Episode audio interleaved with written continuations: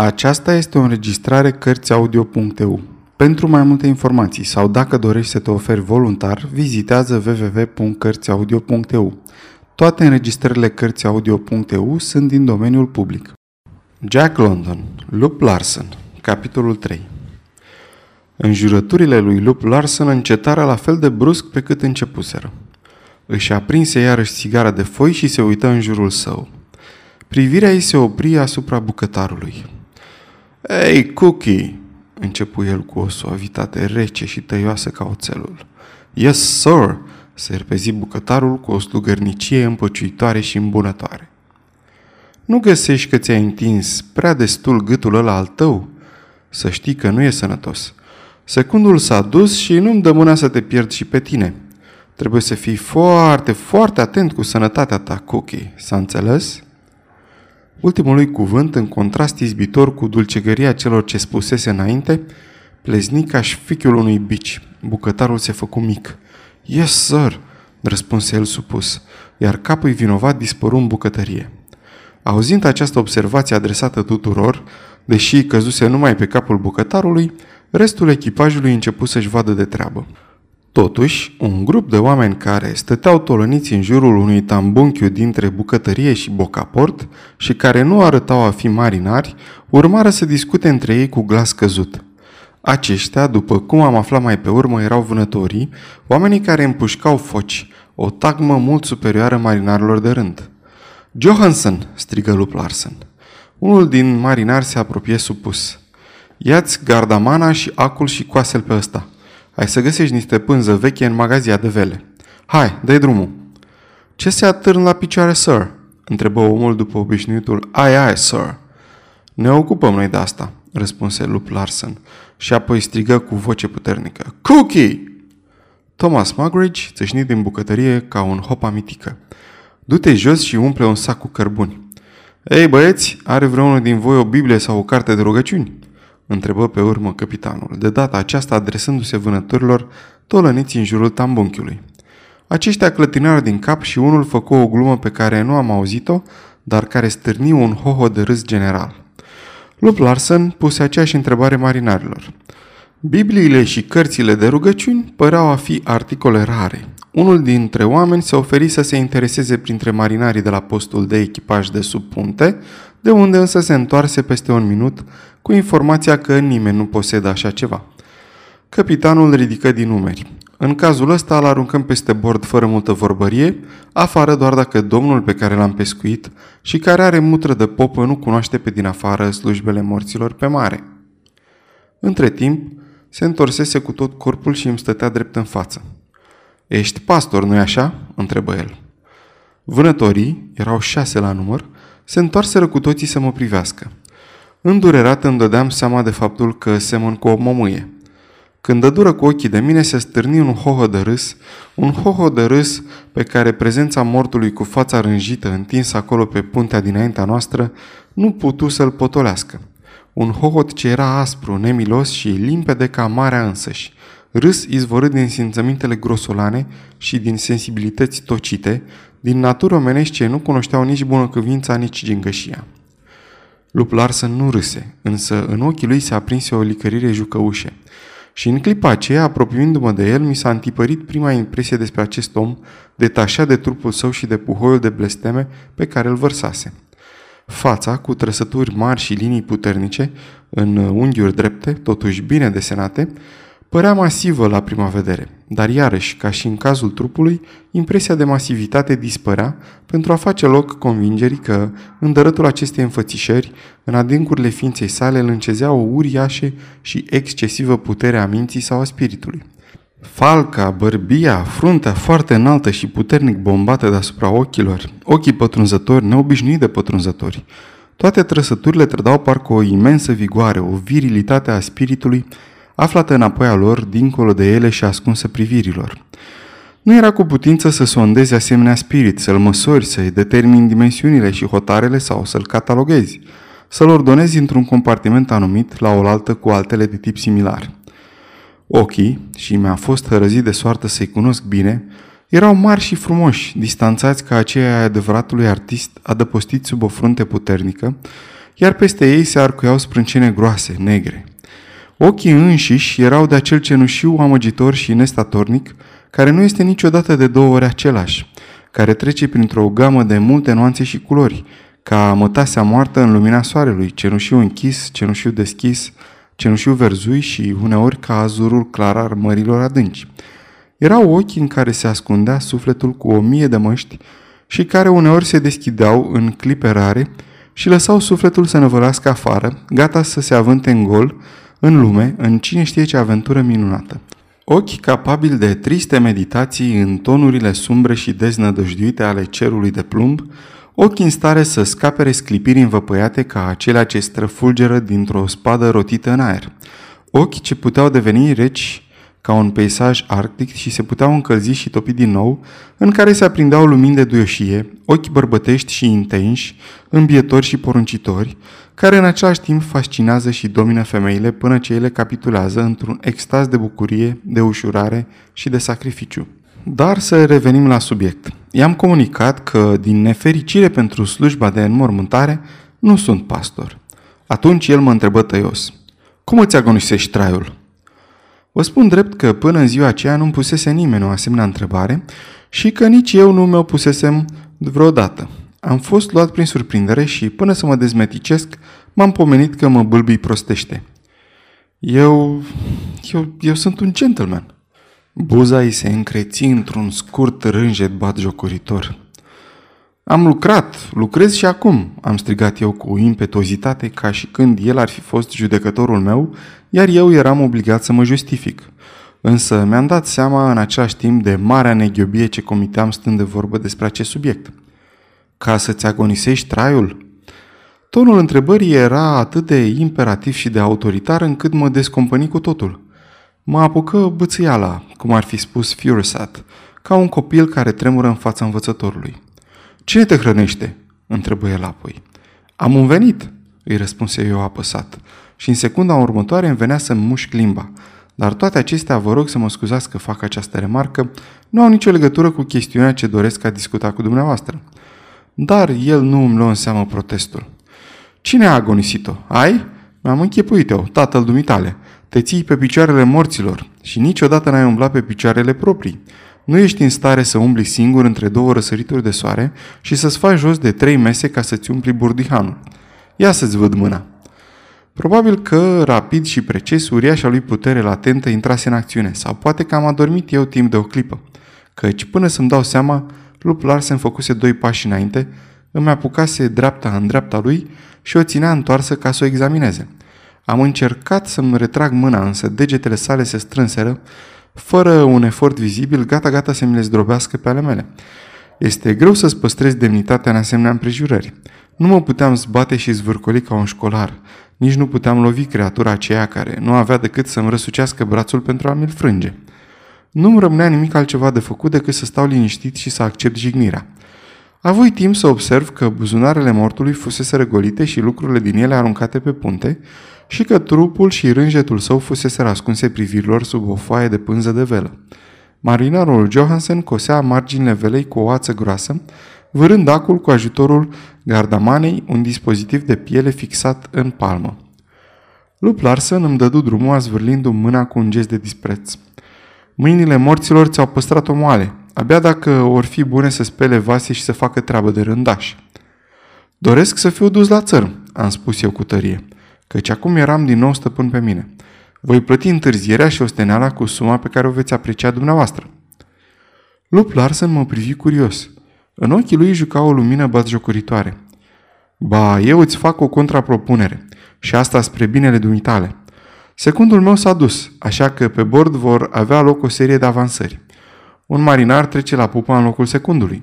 Musul trece la prova în locul marinarului, iar dumneata iei locul musului semnezi contractul de angajare, 20 de dolari pe lună și mâncare. Ei, ce zici? Și te rog să reții că este spre binele dumitale. Asta o să te facă om. Ai să înveți cu timpul să te ții pe propriile picioare și poate că te vei deprinde să-și o întăcăiești o leacă. Eu însă nu l-am luat în seamă. Pânzele vasului pe care îl zărisem spre sud-vest apăreau acum mai mari și mai dezlușite. Constituiau același agreement de goeletă ca și năluca, deși carena era mai mică. Era o plăcere să o vezi săltând și croindu-și drum spre noi.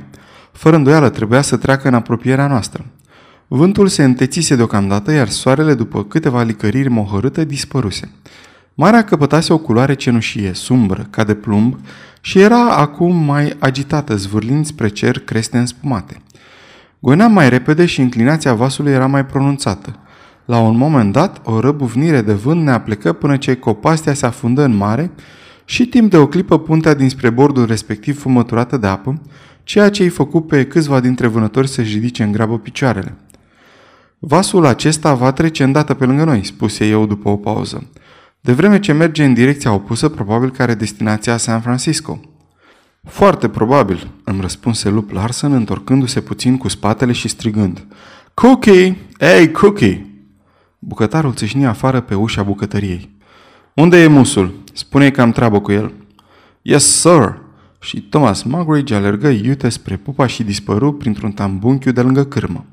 O clipă mai târziu reapăru urmat îndeaproape de un flăcău îndesat cu o figură îmbufnată și răutăcioasă, care să tot fi avut vreo 18 sau 19 ani.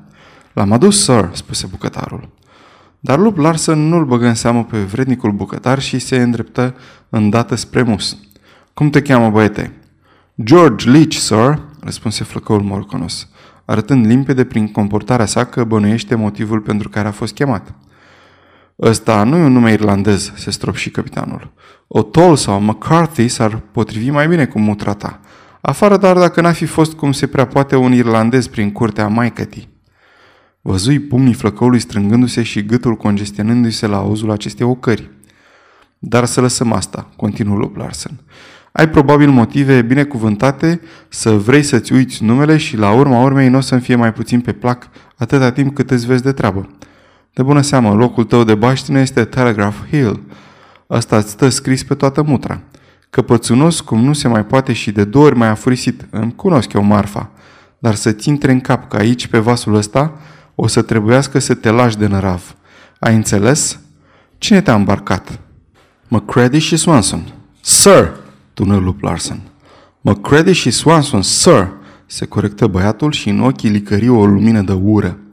Cine a încasat avansul? Ei, sir. Mi-am închipuit eu. Și tu ai fost bucuros al dracului să pierzi chiar și banii numai să scapi. N-ai știut cum să-ți iei tălpășița mai repede, fiindcă auzisești că te caută niște domni. Cât ai clipit din ochi, băiatul se metamorfoză într-un sălbatic. Trupul îi se contractă ca și cum ar fi vrut să sară. Fața lui căpătă expresia unei fiare întărătate și mărâi. Asta e o... O ce? întrebă Lup Larsen cu insinuantă suavitate în glas, ca și când ar fi fost extraordinar de curios să audă cuvântul rămas nerostit. Băiatul șovăi, apoi își stăpâni furia. Nimic, sir, îmi iau vorba înapoi. Și în felul ăsta mi-ai dovedit că am avut dreptate, răspunse Lup Larsen cu un surâs împăcat. Câți ani ai? Abia am împlinit 16 ani, sir. Minți, ai împlinit de mult 18. Chiar așa, ești mare pentru vârsta ta și ai niște mușchi ca de cal. Strângeți catrafusele și du-te la prova. Acum ești vâslaș. Te-am avansat. E bine? Fără să aștepte încuvințarea băiatului, capitanul se întoarse către marinalul care tocmai terminase funebra sarcină de a-l coase pe mort în sac. Johansson, te pricep la navigație? Nu, sir. Bine, nu-i nimic. Eu tot te fac secund. Du-ți calabălăcul la pupa în cabina secundului. Ai, ai, sir, răspunse Johansson vesel și o lă din loc. Între timp, fostul mus nu se clintise din loc. Tu ce mai aștepți?" întrebă lui Larsen. Nu m-am angajat ca vâslaș, sir," răspunse el. M-am angajat ca mus și nu vreau să fac muncă de vâslaș. Strângeți catrafusele și du-te la prova.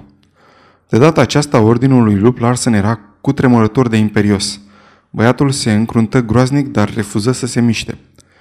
Atunci se produse o nouă răscolire a puterii covârșitoare a lui Lup Larsen. Fu cu totul neașteptată și se termină în mai puțin de două secunde. Lup Larsen făcu un sal de aproape 2 metri și își repezi pumnul în stomacul băiatului.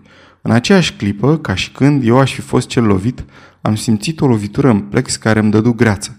Pomenesc de lucrul acesta ca să vă arăt cât de sensibil îmi era pe atunci sistemul nervos și cât de puțin eram obișnuit cu spectacolele brutale. Băiatul care cântărea cel puțin 75 de kilograme se zgârci. Trupul său se înfășură moale în jurul pumnului ca o zdreanță udă pe un băț. fu proiectat în aer, descrise o scurtă curbă și căzu în cap și în numeri pe punte alături de mort, unde începuse să se zvârcolească în chinuri. Ei, mă întrebă Lup Larsen pe mine, te-ai hotărât? Eu mai aruncasem din când în când câte o privire spre goeleta care ajunsese aproape în dreptul nostru, la cel mult 200 de metri departare. Era o mică embarcațiune elegantă și bine întreținută.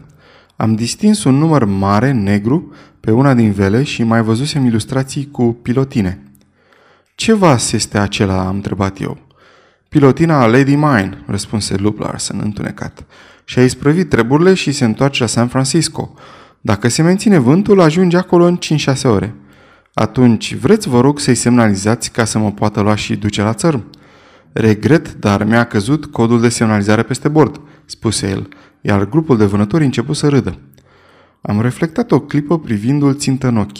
Văzusem tratamentul înspăimântător pe care îl aplicase băiatului și îmi dădui seama că foarte probabil voi avea și eu parte de unul asemănător, dacă nu chiar mai rău. După cum spuneam, am reflectat și pe urmă am văzut un lucru pe care îl socot cel mai mare act de bravură din viața mea. M-am repezit la parapet dând din mâini și strigând. Hei, Lady Mine, du-mă la țărm! O mie de dolari dacă mă duci la țărm!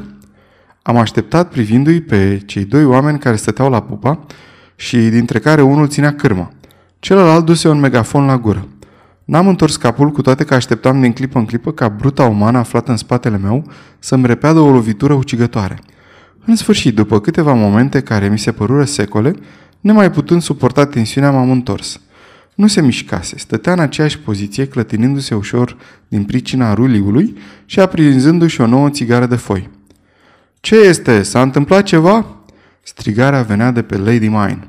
Da!" urla eu din toată puterea plămânilor. Viață sau moarte? O mie de dolari dacă mă duceți la țărm!" Prea multă pileală de frisco pentru sănătatea echipajului meu, strigă Lup Larsen după mine.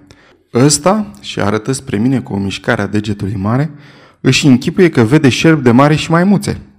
Drept răspuns, omul de pe Lady Mine râse în megafon. Pilotina a trecut mai departe. Arată-i pe dracu din partea mea, fură ultimele cuvinte. Și cei doi își luară rămas bun fluturând mâinile. Mă aplecai cu desperare peste parapet, privind după mica și eleganta goiletă ce se depărta cu repeziciune, mărind întinderea posomorâtă de apă dintre noi. Și când mă gândeam că peste 5-6 ore avea să ajungă la San Francisco, parcă îmi pleznea capul. Simțeam o durere în gât de parcă inima mi s-ar fi mutat acolo. Un talaz se sparse de latura vasului și îmi împroșcă strop sărați pe buze. Vântul bătea puternic și năluca se aplecă și mai tare, afundându-și în apă copastia de sub vânt. Auzeam apa năvălind pe punte. Peste o clipă, când o întoarsei, îl văzui pe mus ridicându-se cu greu pe picioare.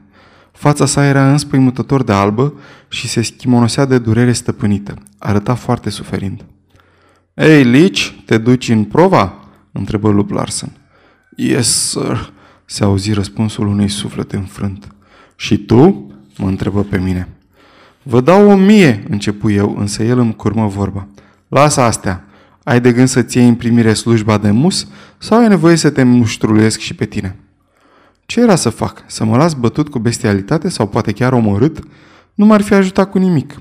Am privit țintă în ochii aceia cruzi, cenușii. Parcă ar fi fost de granit, atât de puțină lumină și căldură sufletească se vedea în ei. Ochii lui erau goi, reci și cenușii, ca însăși marea. Ei? Da, spusei. Spune, da, sir. Da, sir, mă corecta eu. Cum te cheamă? Van Weyden, sir. Numele mic? Humphrey, sir. Humphrey Van Weyden. Vârsta? 35 de ani, sir. Bine, du-te la bucătar să-ți arate ce ai de făcut. Și iată cum, fără voia mea, am ajuns slujitor la Lup Larsen. Era mai puternic decât mine, atâta tot. Dar pe atunci situația mi se părea cu totul ireală. Și tot ireale mi se par și astăzi, când mă întorc cu gândul la cele întâmplate. Pentru mine au rămas ceva monstruos, de neconceput, un oribil coșmar. Stai, nu pleca încă. M-am oprit supus din drumul meu spre bucătărie. Johansen, adună tot echipajul. Acum că am pus totul în ordine, să terminăm și cu înmormântarea ca să curățim puntea de gunoaie. În vreme ce Johansen chema la adunare bordul liber, doi marinari, la ordinul capitanului, așezară cadavrul înfășurat în pânză de velă pe panoul unui bocaport. De o parte și de alta a punții, lipite de copastie și cu fundurile în sus, erau legate câteva bărci mici. Mai mulți oameni ridicară panoul cu povara lui sinistră, Îl duseră până la bordul de sub vânt și îl sprijiniră pe bărci cu picioarele mortului înspre mare. De picioare era legat sacul cu cărbun pe care l adusese bucătarul. Totdeauna îmi imaginasem că pe mare funerariile sunt un eveniment solemn și impresionant, dar am fost repede dezamăgit, cel puțin de această înmormântare. Unul dintre vânători, om puțin tel la trup cu ochii negri și pe care tovarii săi îl numeau Smoke, povestea anecdote împănate din belșug cu înjurături și măscării. Și cam la fiecare minut, grupul vânătorilor izbucnea în hohote de râs care sunau în urechile mele ca urletele unei haite de lupi sau ca lătraturile unor fiare din iad. Marinarii se îndreptau tropăind zgomotos spre pupa, vorbind între dânsi pe șoptite, unii din ei frecându-și ochii cârpiți de somn. Fețele lor arătau îngrijorare și erau umbrite parcă de rele presimțiri. Era vădit că nu le surudea perspectiva unei călătorii sub comanda unui astfel de capitan, începută sub semne atât de rele. Din când în când, aruncau câte o privire cu coada ochiului spre Lup Larsen și mi-am dat seama că se temeau de dânsul. El se apropie de panoul boca portului și toți se descoperiră. Îmi aruncai ochii asupra lor. 20 de oameni cu totul, 22 cu marinalul de la cârmă și cu mine. I-am cercetat cu multă curiozitate, lucru explicabil căci, după cum se anunța, viața mi era legată de-a lor pentru cine știe câte săptămâni sau luni pe această minusculă lume plutitoare. Marinarii erau în majoritate englezi sau scandinavi, cu fețele greoaie și obosite. Vânătorii, pe de altă parte, aveau chipuri mai energice și cu expresii mai variate, cu trăsături aspre și marcate de jocul liber al patimilor. Lucru ciudat, și l-am remarcat de îndată, trăsăturile lui Lup Larsen nu purtau această urâtă pecete. Nu avea nimic vicios în trăsături. Fața lui era, ce drept, brăzdată, dar aceasta era pecetea hotărâriei și a dârzeniei.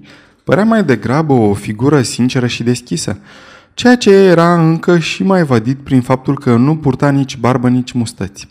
Nu puteam să cred și n-am putut să cred până în incidentul următor că figura aceea aparținea unui om care fusese în stare să se poarte așa cum se purtase el cu băiatul. În clipa aceea, când tocmai deschisese gura să vorbească, rafale după rafale izbiră goeleta făcând-o să se încline și mai tare. Vântul urla o cântare sălbatică prin arboradă. Câțiva vânători priviră îngrijorați în sus. Copastea de sub vânt, unde zăcea întins mortul, se afundă în apă și când vasul se redresă, valurile măturară puntea, udându-ne până peste glezne. O ploaie puternică se abătu asupra noastră și fiecare strop înțepa. După ce trecu, lup Larsen început să vorbească oamenilor descoperiți ce se legădau ca unul singur în balansul punții. Nu mi-amintesc decât o singură parte din slujbă, spuse el, anume, și trupul va fi aruncat în mare, așa că aruncați-l în mare. Apoi tăcu. Oamenii care țineau panoul păreau nedumeriți, mirați fără îndoială de scurtimea ceremoniei. Lup Larsen se stropși la ei furios. Săltați de capătul ăla la avar dracu! Ce naiba mă așteptați? Ridicară capătul panoului cu o grabă ce-ți făcea milă și, ca un câine zvârlit peste bord, mortul alunecă în mare cu picioarele înainte. Sacul de cărbunii grăbi scufundarea. Se isprăvise cu el. Johansson, spuse vioi lui Larsen noului secund, ține toți oamenii pe punte acum că sunt aici. Strângeți contra radele și focurile. Dar dă zor, începe vântul dinspre sud-est și ar fi bine să luați și terțarolele la trincă și la randă. După o clipă toată puntea era în forfotă. Johansson răgnea comenzi și oamenii trăgeau de fel de fel de funii sau dezlegau parâme, totul într-o învălmășeală în stare să amețească pe orice om de uscat ca mine. Dar mai presus de orice eram îngrozit de această lipsă de omenie. Mortul devenise un episod lichidat, un incident lăsat în urmă, într-un înveliș de pânză și cu un sac de cărbune atârnat de el, în timp ce corabia gonea înainte și treaba continua. Nimănui nu-i păsa. Vânătorii făceau haz de o nouă anecdotă de-a lui Smoke. Marinarii trăgeau și zmuceau de parâme. Doi dintre ei urcau în arboradă. Întors spre vânt, Luplar se încerceta cerul pe care se aglomerau norii. Și mortul, după un sfârșit obscen, după o înmormântare mizeră, se scufunda din ce în ce în adâncuri. Atunci mi-a părut cruzimea mării, neînduplecarea și grozăvia ei. Viața omenească devenise ieftină și de batjocoră. Stăteam agățat de copastia din vânt, lipit de niște odgoane și mă uitam peste valurile ei înspumate la bancurile de ceață groasă ce mi-ascundeau privirilor orașul San Francisco și coasta Californiei. Pânze de ploaie ne despărțeau și de-abia zăream ceața. Și această corabie stranie cu oamenii ei teribili împinsă de vânt și de mare și săltând, săltând necontenit, gonea spre sud-vest, spre imensele și singuraticele întindere ale Pacificului. Sfârșitul capitolului 3